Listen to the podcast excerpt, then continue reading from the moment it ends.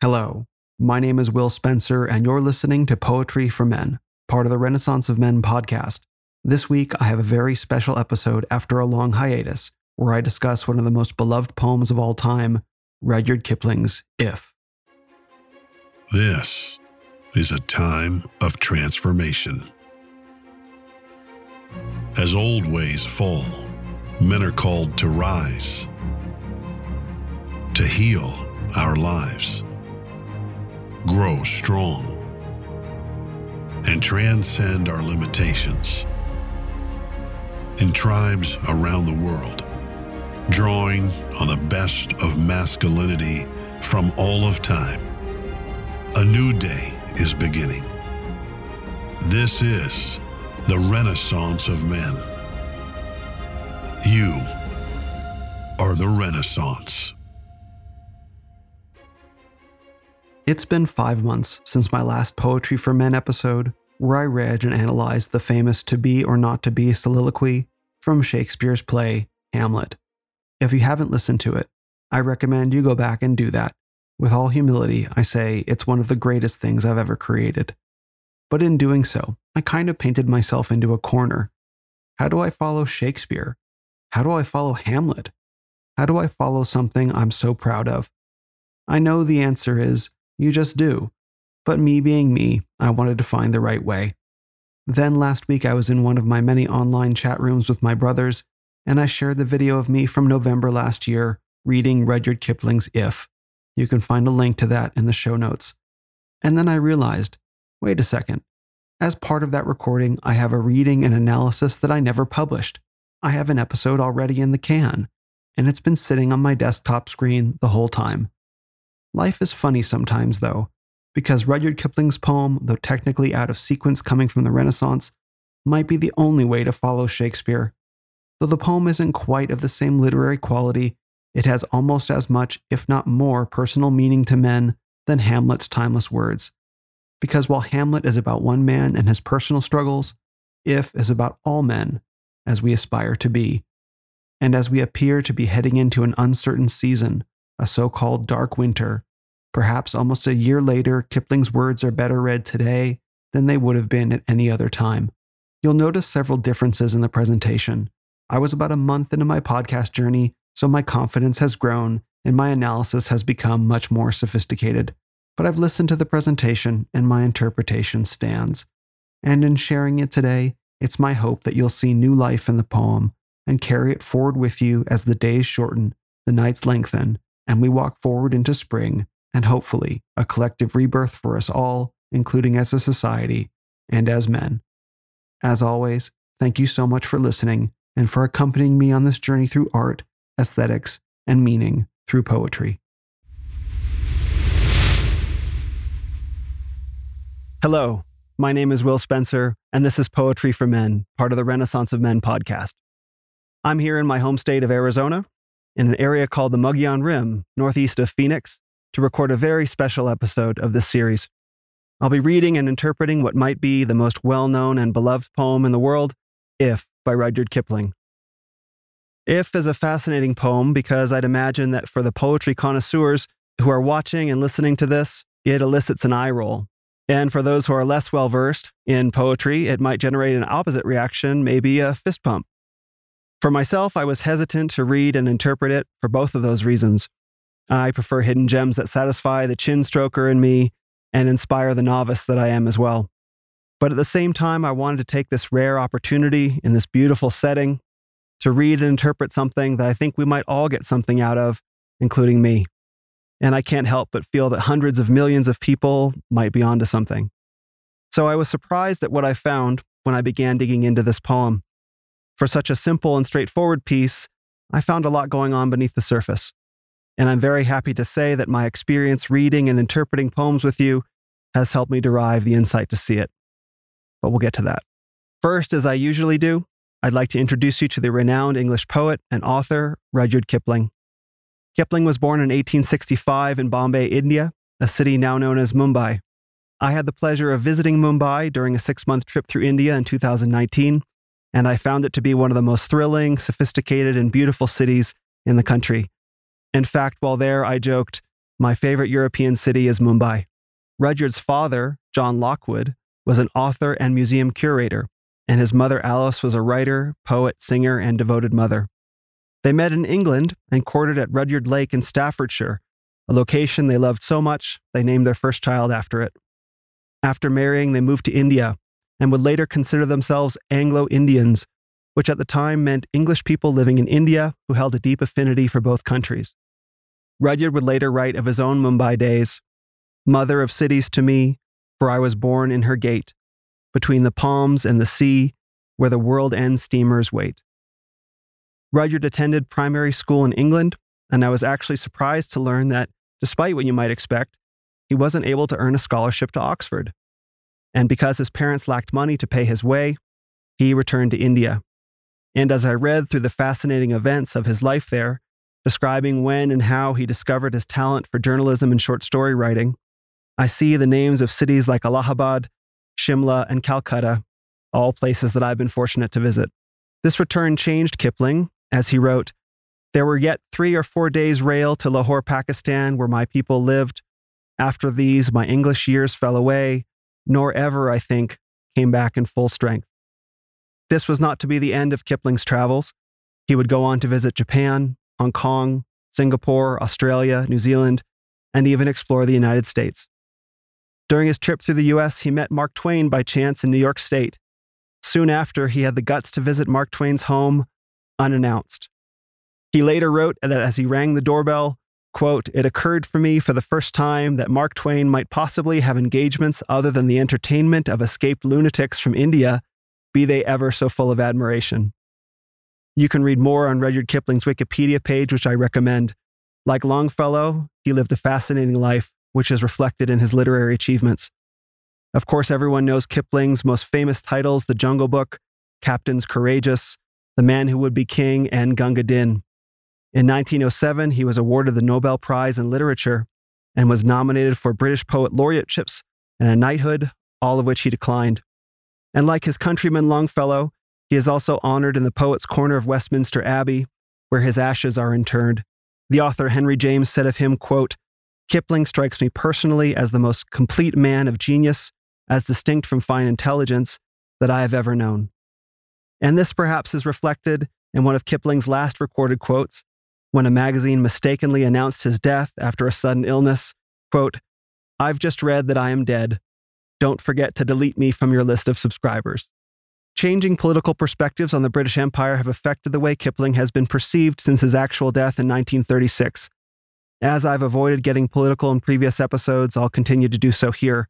This is not the place to litigate the man and what others proclaim his legacy to be they George Orwell, W. H. Auden, or modern commentators. This is a place for art and beauty, and as such, I found a quote that I think sums up what I've learned of Kipling in my research for this poem. None other than T.S. Eliot had this to say of Kipling, quote, "An immense gift for using words, an amazing curiosity and power of observation with his mind and with all his senses, the mask of the entertainer, and beyond that, a queer gift of second sight, of transmitting messages from elsewhere, a gift so disconcerting when we are made aware of it, that thenceforth we are never sure when it is not present. All this makes Kipling a writer impossible wholly to understand and quite impossible to belittle." Naturally, if you've read any of his works before, you'll see how true Eliot's statement is about Kipling. And this, his most famous poem, makes it even more clear, as we're about to see. So it is my pleasure and humble honor to read the classic, If, by Rudyard Kipling.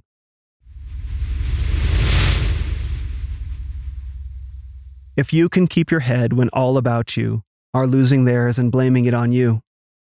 If you can trust yourself when all men doubt you, but make allowance for their doubting too. If you can wait and not be tired by waiting, or being lied about, don't deal in lies, or being hated, don't give way to hating, and yet don't look too good, nor talk too wise. If you can dream and not make dreams your master, if you can think and not make thoughts your aim, if you can meet with triumph and disaster, and treat those two impostors just the same. If you can bear to hear the truth you've spoken, twisted by knaves to make a trap for fools, or watch the things you've gave your life to broken, and stoop and build them up with worn-out tools.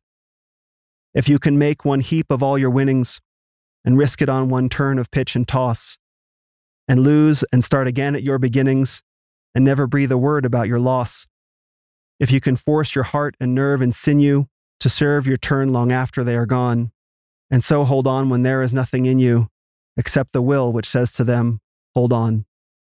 If you can talk with crowds and keep your virtue, or walk with kings, nor lose the common touch, if neither foes nor loving friends can hurt you, if all men count with you, but none too much.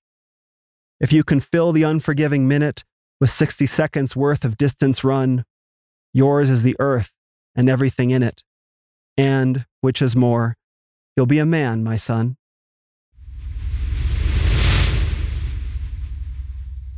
One of the reasons I hesitated to choose this poem is that technically there's not a whole lot in it to interpret. Kipling writes in plain language about situations and scenarios that we can recognize, even if they aren't familiar to us from our everyday experience.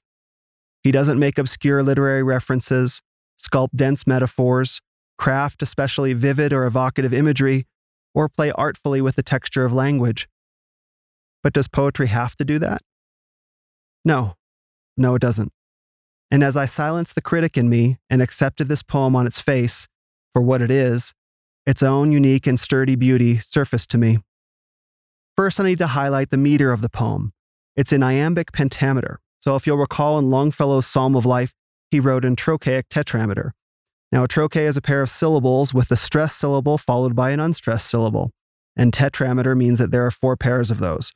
So by contrast, iambic pentameter is based on iambs, which is an unstressed syllable followed by a stressed syllable, and pentameter means five of those. So trochaic versus iamb, tetrameter versus pentameter. And beyond jargon, this is how it all plays out. So first, Longfellow in trochaic tetrameter. Tell me not in mournful numbers life is but an empty dream, for the soul is dead that slumbers, and things are not what they seem. Life is real, life is earnest, and the grave is not the goal. Dust thou art, to dust returnest, was not spoken of the soul. And now Kipling in iambic pentameter. If you can keep your head when all about you are losing theirs and blaming it on you. If you can trust yourself when all men doubt you, but make allowance for their doubting too. If you can wait and not be tired by waiting, or being lied about, don't deal in lies, or being hated, don't give way to hating, and yet don't look too good, nor talk too wise. What do you notice about the difference between those two? To me, Kipling's poem feels much more like natural speech. And yes, part of that is in the word choice and the phrasing. Longfellow and Kipling were British contemporaries, and Longfellow definitely wrote in a more epic, European-influenced style. But at the same time, even though their subject matter is similar, Kipling's poem feels more accessible and direct. In fact, the only thing that really makes it a poem and not prose is its adherence to the metrical pattern. It could almost be prose, so why didn't he just write it like that? We'll get back to that question. And you can see that it's not perfect meter either, even in the very first line. If you can keep your head when all about you. That's 11 syllables. You can count them. From the jump, he's not following the rules. And then again, in the third line, if you can trust yourself when all men doubt you. 11 syllables again. What's going on here? He's mimicking natural speech. And when I consider the plain language that Kipling uses and the lack of metaphor or references, essentially the hallmarks of poetry as we're led to understand it, the word that came to mind for if is workmanlike. This poem is doing work. Surely a celebrated writer such as Kipling could have chosen a more elaborate or even flowery language to communicate the same ideas, but that wouldn't have been the point. Ultimately, his poem is meant to clap a firm, fatherly hand on our shoulder, look us in the eye, and communicate a message of encouragement, inspiration, clarity, and ultimately, action. And that's what this poem is about. This is a poem of action. It's phrased as one long conditional sentence. If this, then that. If you eat your peas, then you can have dessert. But what's key in that conditional sentence is the verbs. If you eat, you can have. And the same is true for Kipling's poem. We have to look at the verbs. To illustrate what I mean, I'm going to read most of them to you.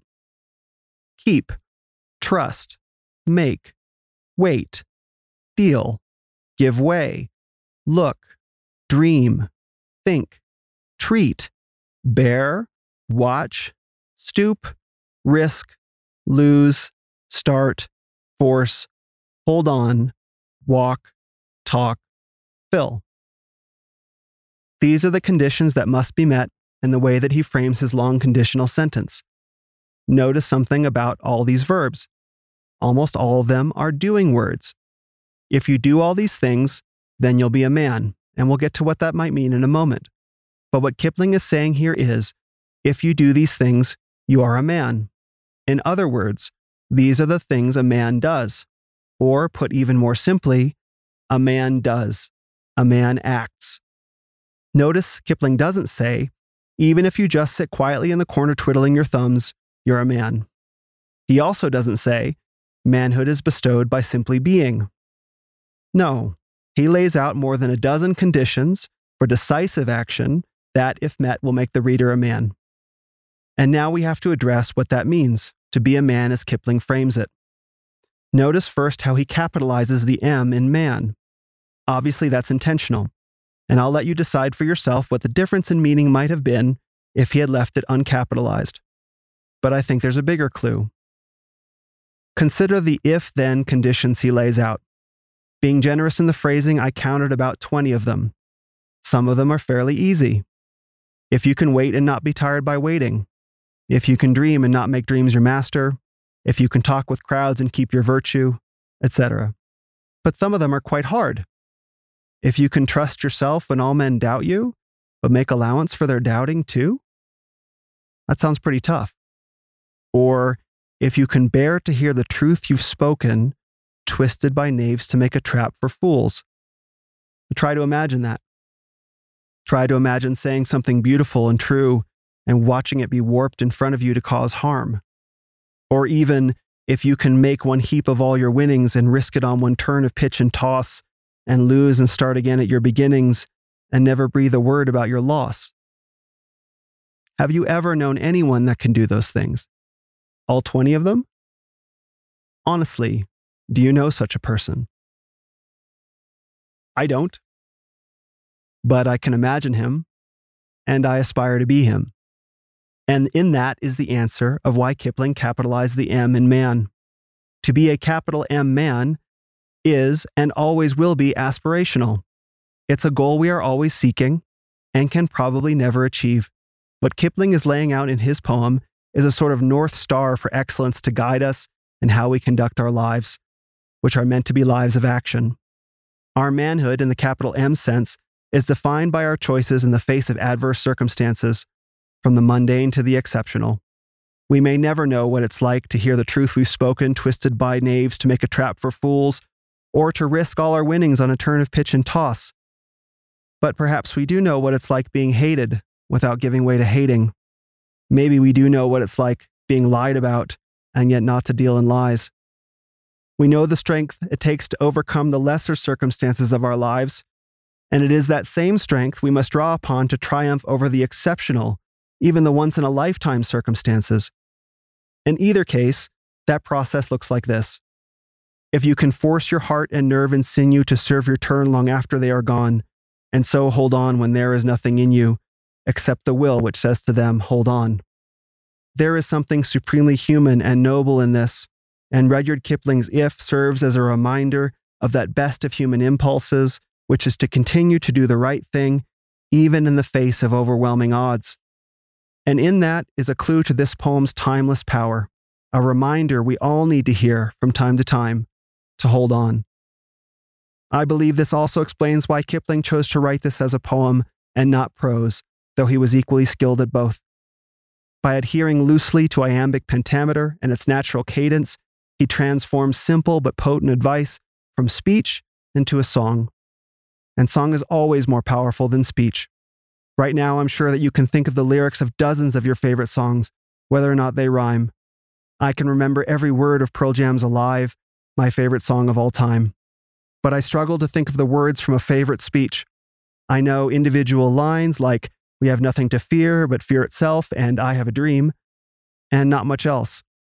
Because spoken words are a tool, but song is a vehicle that carries us beyond who we are and into the best and highest versions of ourselves, just as this poem is meant to do and has done for millions and perhaps billions of people all over the world for 125 years.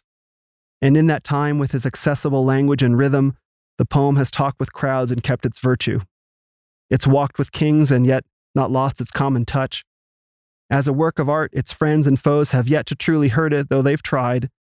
And as you listen again, a second time, I invite you to count yourself with it, but not too much. Thank you for joining me on this very special episode of Poetry for Men on the Mogollon Rim in northern Arizona, my home. Once again, this is If by Rudyard Kipling.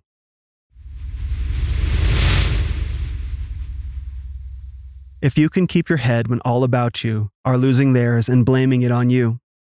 If you can trust yourself when all men doubt you, but make allowance for their doubting too. If you can wait and not be tired by waiting, or being lied about, don't deal in lies, or being hated, don't give way to hating, and yet don't look too good nor talk too wise. If you can dream and not make dreams your master, if you can think and not make thoughts your aim, if you can meet with triumph and disaster, and treat those two impostors just the same. If you can bear to hear the truth you've spoken, twisted by knaves to make a trap for fools, or watch the things you gave your life to broken, and stoop and build them up with worn-out tools. If you can make one heap of all your winnings and risk it on one turn of pitch and toss, and lose and start again at your beginnings and never breathe a word about your loss. If you can force your heart and nerve and sinew to serve your turn long after they are gone, and so hold on when there is nothing in you except the will which says to them, hold on. If you can talk with crowds and keep your virtue, or walk with kings nor lose the common touch, if neither foes nor loving friends can hurt you, if all men count with you, but none too much. If you can fill the unforgiving minute with 60 seconds worth of distance run, yours is the earth and everything that's in it, and, which is more, you'll be a man, my son.